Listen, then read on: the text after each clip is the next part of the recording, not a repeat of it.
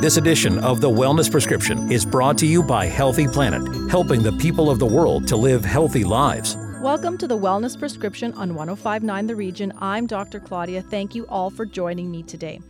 As we prepare to exit COVID related restrictions and get back to enjoying restaurants, entertainment venues, and social events, it's likely that many will see an increase in their spending over the coming weeks and months. We often forget that our finances can impact our health. If we are concerned with overspending or not saving, it can create unwanted stress, and we all know what stress can do to our health. Joining me today is Simeon Papailas. He is a finance expert and with over two decades of experience in corporate Canada. He's going to help us navigate this financial situation and this unique financial time in our lives. Thank you for joining me today. You're very, very welcome. It's my pleasure to be here, Doctor. So let's begin by sharing with listeners your experience as a finance expert. What does that mean? Well, I've been at it ah, for some time. I, back in uh, early 2000s, I graduated uh, with. I, I, did accounting and financial management uh, as far as my studies are concerned here in Toronto through Ryerson.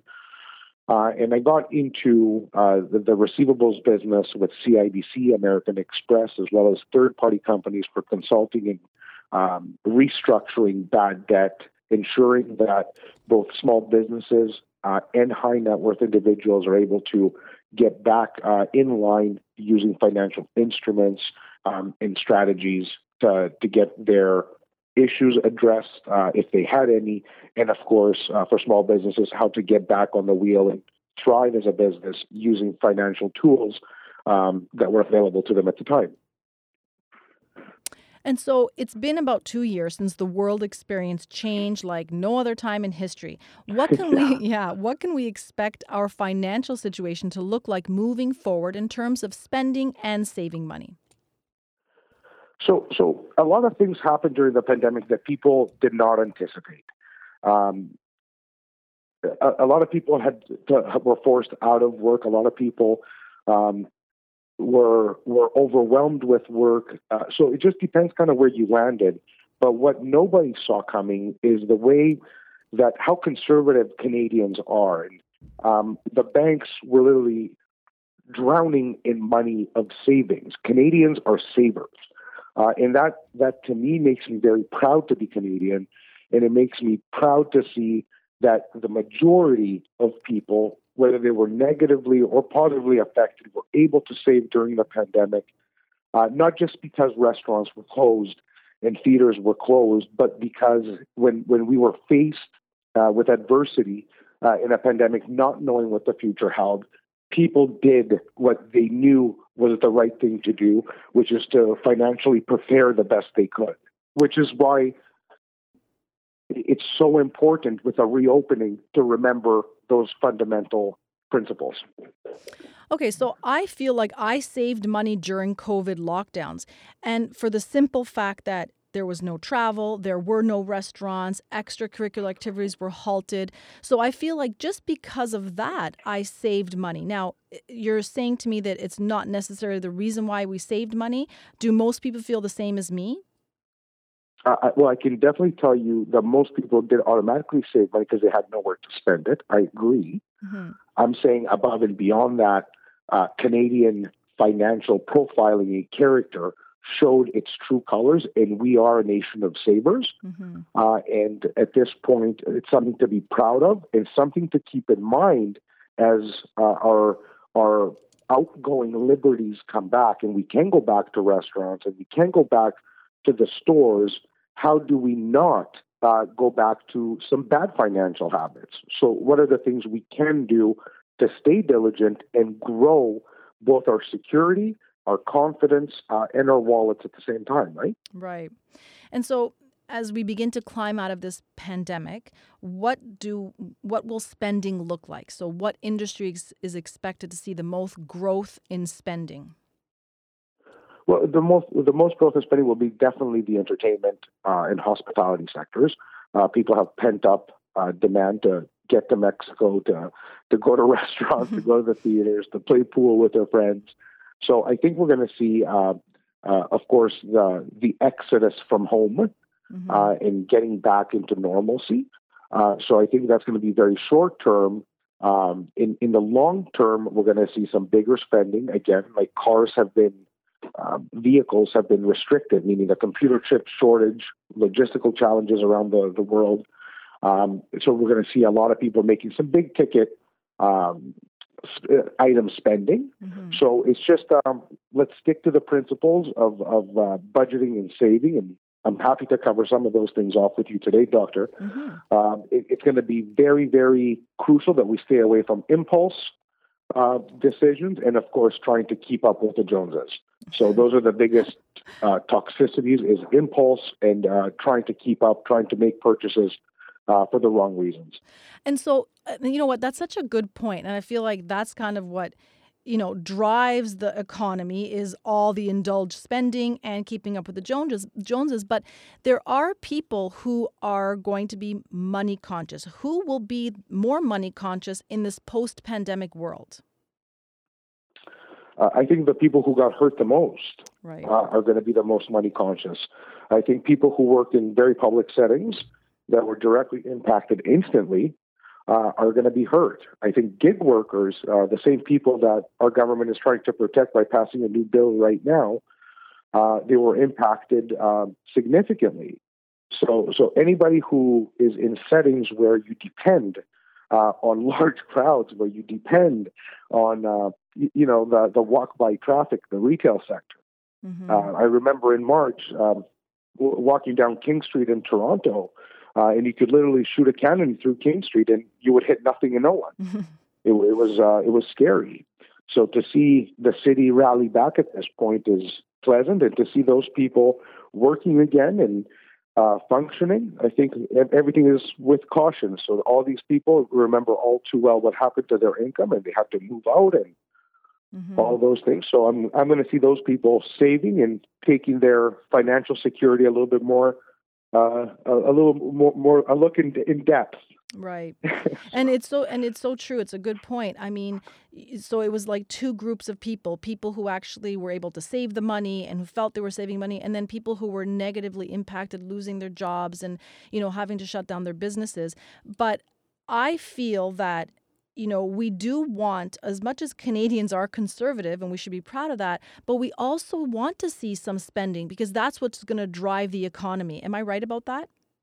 Hundred percent, you are.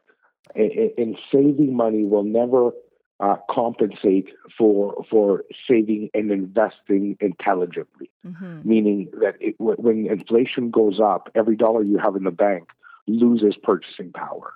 Right. So to, to put money under the mattress, for lack of a better word, mm-hmm. uh, does not do you any good. It actually loses five, eight, ten percent a year, whatever the inflation rate may be at the time, mm-hmm. in actual purchasing power. And we've seen a shift in inflation in the last six months that we've never seen before. And it doesn't take much to look at gas, uh, where I filled up my car yesterday and it was $160, mm-hmm. uh, and it was $85 less than a year ago. And so, so yeah, and I feel like you, you you made a really valid point, something that I want to touch on. So, you know, the old paradigm of shoving the money in the mattress, you know, saving, saving, saving, is that that doesn't work for us anymore, right? It definitely does not work for us anymore, and this is uh, the time in history that that will be put to the test more than ever.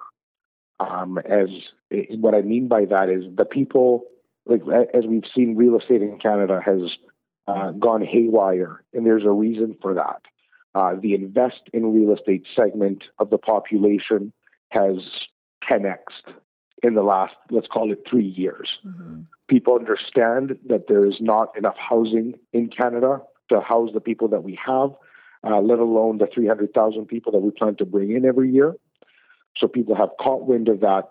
They are intelligently uh, putting their money into real commodities uh, such as housing, and now they're seeing um, un- unseen and unheard of before returns as a result. Mm-hmm. So that's exactly what we should be doing: is understanding good debt versus bad debt, such as mortgages versus credit cards. Um, understanding that saving is only amazing if you do the right thing with it. And uh, that, that's what we're seeing out there. And I love that. And so let's go back to our point about overindulging and you know you know keeping up with the Joneses. So let's talk about you know the good debt and the bad debt and how that sure. has to be about there has to be a balance between the two. Yeah, so so, so I will make this as clear as day, as clear as day.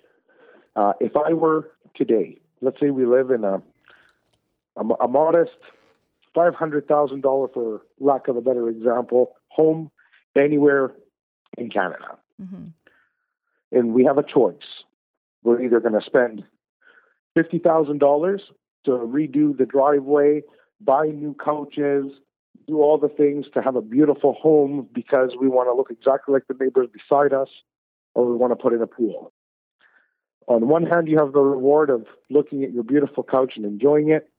On the other side, you got to take fifty thousand, use that as a down payment, and locked in an income property, locked in a little condo, locked in something, mm-hmm. anything that is actually tied to the markets that your home is in.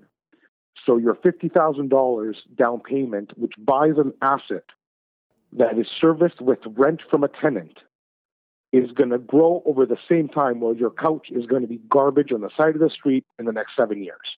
Hmm. So you're talking literally minus 50,000 versus plus 300,000. Right. Okay. So, so when you, the, the scales of justice when it comes to, and we're talking about impulse buying. Why, why would you want to buy a couch? Did you need one? Probably not. Mm-hmm. More than likely not. You did it because you saw it and it was beautiful and you're turning the pages on the magazine. Now, so it's just making those decisions. Not that there's you shouldn't enjoy your life, mm-hmm. but when we're talking about knowing that you created a quarter million dollars in wealth over a five or 10 year period mm-hmm. versus by making those decisions, you can sleep at night. Going back to mental health and wellness, you don't have the anxiety that if something were to go wrong, you would be out on the street or you would suffer. Right. That's so a I think that's where the intelligence comes in. Mm-hmm. That's where the, the, the careful planning comes in.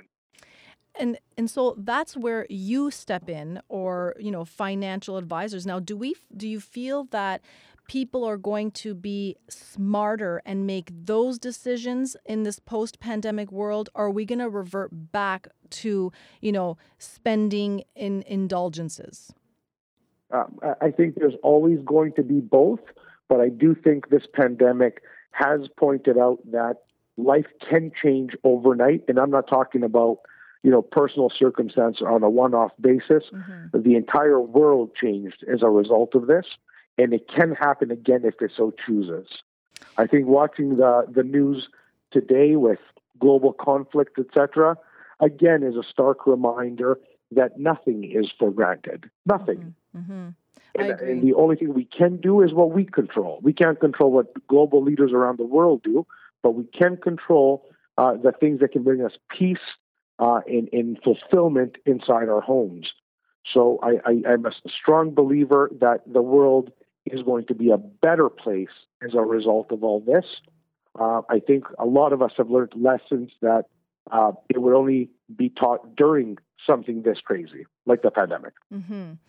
Now, in terms of overindulging, we know that the price of everything has gone up. So gas has gone up, food has gone up. I mean, housing has gone up. Big ticket items like cars and um, you know anything electronics has gone up significantly are we going to continue to see this rise in pricing and is this going to create like a, a larger class distinction um, I, that's a little bit of a crystal ball question. I will give you my opinion naturally. Okay. Um, I, I don't think so. I, I think once the, the, the supply chain normalizes, mm-hmm. uh, meaning be, between the pandemic and this uh, this obviously big uh, global conflict in Europe, um, it, it is going to cause its mark. Again, we're extending the pandemic uh, damage by this type of uh, global conflict in, in Russia and Ukraine. But um, it, at this point, I do think that once these big issues are behind us um, and the supply chain is corrected, we are going to see normalcy. Just like we saw uh, lumber uh, in construction materials skyrocketed last year and come back down. Mm-hmm. It was a matter of supply chain, supply demand. And once that was corrected, uh, the prices corrected. Uh, and we're talking about major spikes. So I do think gas is going to come back down. I do know as a fact that a lot of construction materials will come back down once these trucking issues, the border issues are dealt with. We're going to see some normalcy. So I'm very hopeful and optimistic. I like that. I think that's what we all need to hear is a bit of hopefulness and optimism um, as we climb out of this pandemic um, and keep the economy moving. Because I feel like I'm not an I'm not an economics expert, but I feel like movement in the economy is good. So these ups and downs where things are expensive then they normalize, this actually is good for the economy. Well, because because it's moving, right? It hasn't halted. So, right. and that's the key here. The key here is consistency in, in the labor force, uh, growth in the labor force. We need to get our people back out working. Mm-hmm. Uh, and once we see that happening, uh, the, the rest of it is typically positive. Uh, it's just so, so, there's just so much uh, volatility where mm-hmm. uh, everyone is scared to, to, you know make a formal opinion. Mm-hmm. But um, overall, I think we're in for good news from here. I do. And so, for Uh, you know, a, a, let's say a you know two dual income family who's looking to get back to making a few and like things in their life, doing a few things in their lives they're going to be able to enjoy. So maybe getting back to entertainment and restaurants and maybe a bit of traveling. What do you recommend is a great place to start where you're saving money, but you're also able to spend a bit of money? Yeah, so so I always stick to the to the principles of, of 50, 30, 20. 50% of your income should be servicing your needs. Uh, if it's above that, you're already overspending. So if your your family has a household income of seventy thousand dollars, thirty five thousand dollars a year should be going to rent, car payment, insurance, etc. Your your basic needs. Mm-hmm. 30 mm-hmm. percent should be the ones: travel, theaters, restaurants, etc. Twenty percent has to go to savings. 20% has to be invested and or put in a plan where it can grow and safeguard the future of your family, of yourself, your children, education, dreams, etc. 50, 30, 20. The bottom line is, again, using the 70,000 a year um, example, or whether it's 100,000 to make the math easier, 20,000 has to go to savings. Right. 30,000, which is 2,500 bucks a month, can be spent on your wants, movie theater, saving for a vacation, going to restaurants. Fifty thousand has to service your needs. So it's not it's not out to lunch. It's not too strict. It's not too much of anything. It can be done. You need to write your goals down. You need anything that we journal typically comes true. Anything we focus on, our perception is our reality, as we all know. Mm-hmm. Financial health has to be part of that overall mental and physical health plan. I love that. I love the financial health concept. When we come back, why we should be saving money for our health. This is the Wellness Prescription on 1059 The Region. Stay with us. Connect with us on Twitter at 1059 The Region or call 416 335 1059 or email info at 1059theregion.com. This is 1059 The Region. The Wellness Prescription with Dr. Claudia on 1059 The Region. You're listening to 1059 The Region. Welcome back to the Wellness Prescription. Before the break, we were discussing what post pandemic spending will look like and where most of us will start spending again. So it'll be entertainment, it'll be restaurants, which is a good thing. So, Simeon, prior to the pandemic, would you say spending um, and consumerism was at an all time high? Um, I, I don't I don't really know if it would be at an all time high, mm-hmm. but I can tell you from my personal experience, I had never been spending more. So from my perspective, I was definitely at an all time high. Right.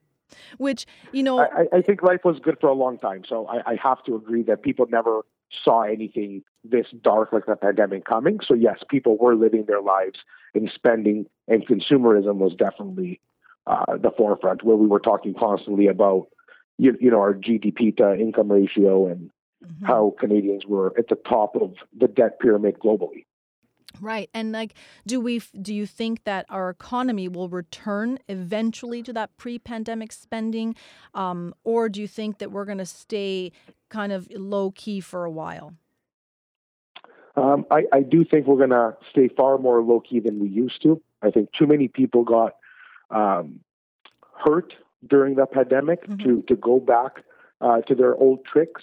Right. Um, so I do believe that we are going to see uh, some some tapering down of spending and um, a, a continued increase in saving. Now, we all know that our health is impacted by many factors, and financial stress um, can have a negative effect on our health. Do you think that individuals and families should start putting money aside for wellness? I absolutely do. I'm a massive proponent of reducing stress and anxiety related to finances. Uh, and m- people have to know it's much easier said mm-hmm. than done, but it can be very easily done if it's said enough times, meaning we have to believe it, we have to keep focused on it, we have to write our goals down uh, and make them happen into our lives.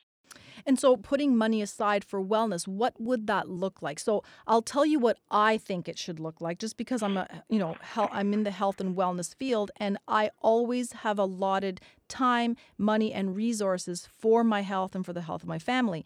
But this is a new world we live in. So I feel that we should start putting money aside, especially if you don't have a job where you have annual benefits to apply to that. So we should start putting money aside for, um, you know, taking care of our health. So extra things that we could do, maybe memberships to the gym or making sure that you're getting your monthly treatments, whether it's for mental health or physical health. I think we should. So maybe in that 20% that we're saving per year, do we include money for that or do we create create a separate category? Uh, yeah, so, so the 20% of, of saving is not, that does not include that. But I think wellness uh, is not a, a, luxury. I think wellness is, is, is something that we all need. Mm-hmm. Uh, we, we were put on this planet uh, with a purpose, and that is to, to live out our best lives. And you cannot live out your best life if you're sitting inside in a dark place in anxiety. Mm-hmm. Uh, you need to get your body running. Uh, be having a gym membership if you're in an urban setting, or being part of recreational clubs. Uh, clubs if you are um, kind of in, in, the outside counties and or rural settings uh, is. I, I don't. That's that's a prerequisite for life, for a happy life and a healthy life. So, um, working out regularly, being social while doing so. These are getting uh, your body through a treatment, whether it's a massage um, every so often to relax those muscles and have those uh, senses invigorated uh, through those processes, I think is the, the, of utmost importance. And so I, I couldn't agree with you more, but Let's talk about Generation Z because they are the up and coming group. Do you think that they will be more worried about spending, or do you think it'll be the generation that will be putting money to more money towards health and wellness and living um, more fulfilled lifestyle? Uh, I am meeting a ton of our interns and newly hired staff all the time, mm-hmm. and I can tell you with absolute pleasure the Generation Z will be just fine. They prioritize their health. Uh, they prioritize the things that life can can give us. Um, I don't see it as a stressed out uh, Generation X that I am. Um, and I, I, am very, again, hopeful and optimistic for the future because they know there's no point in saving money uh, if you're not healthy to enjoy it. And, and I'm uh, in my 40s now, and I can tell you with absolute conviction that that is the best statement ever made. I'm in my There's 40s no too, and I being agree. financially sane if you're insane to begin with. So, I, yep, I agree. I totally agree, and I and I agree with you. I think that this generation coming up is not going to be like our generation. They are going to be a bit more balanced because they were able to experience when things were out of balance. For example, the pandemic yeah, they've seen us stress out and they don't like it. Mm-hmm. Um, now, do I think they're in tune uh, with with uh, saving and investment? I don't, but I think it's a matter of an educational gap, mm-hmm. and I will continue to. My my purpose at this point is is to give back. I've been very very blessed throughout my career in both finance and real estate. Uh, and I'm making all these educational tools to give back and empower people to save, invest, and live their best lives. So. So let's talk about that. You have a new program coming out, you said, or a, um, a book coming out at the end of March, likely. So let's talk about that. Tell us all about sure. it. Yeah, so, so I've been um, I, have been training the the real estate leaders, uh, such as brokerages, brokers, kind of the leading people in the real estate industry on how to best serve and create the best value for their clients. Through that, I discovered that the biggest gap uh, in real estate is not getting people to learn how to best sell a home, rather on how to best invest in real estate and create generational wealth. So, taking my financial background and my real estate uh, background and combining them both, I started a new program, uh, and it's been uh, called Investors Playbook, and it's going to be found at investorsplaybook.com. And what you do, you have an opportunity to learn. Kind of, it's kind of like a master class, uh, for lack of a better word, setting, where you're going to watch myself interview the biggest movers, shakers, leaders in the finance and real estate world, and you'll be able to learn how and where to make financial decisions like they do, meaning following the smart money, following people who create the opportunity rather than being behind and just catching just uh, the, the coat trails.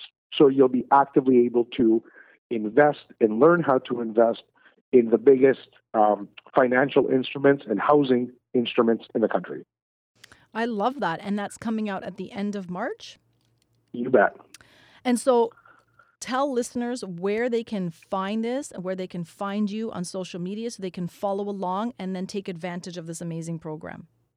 You bet. So, so the easiest, uh, the best place to go right now uh, would be my personal um, socials. Uh, all my handles across all platforms are S Papailas, which whether it's LinkedIn, uh, whether it's Instagram or Facebook, Twitter, uh, it is S Papailas. Uh, as the website has still not been up, I, wish it was.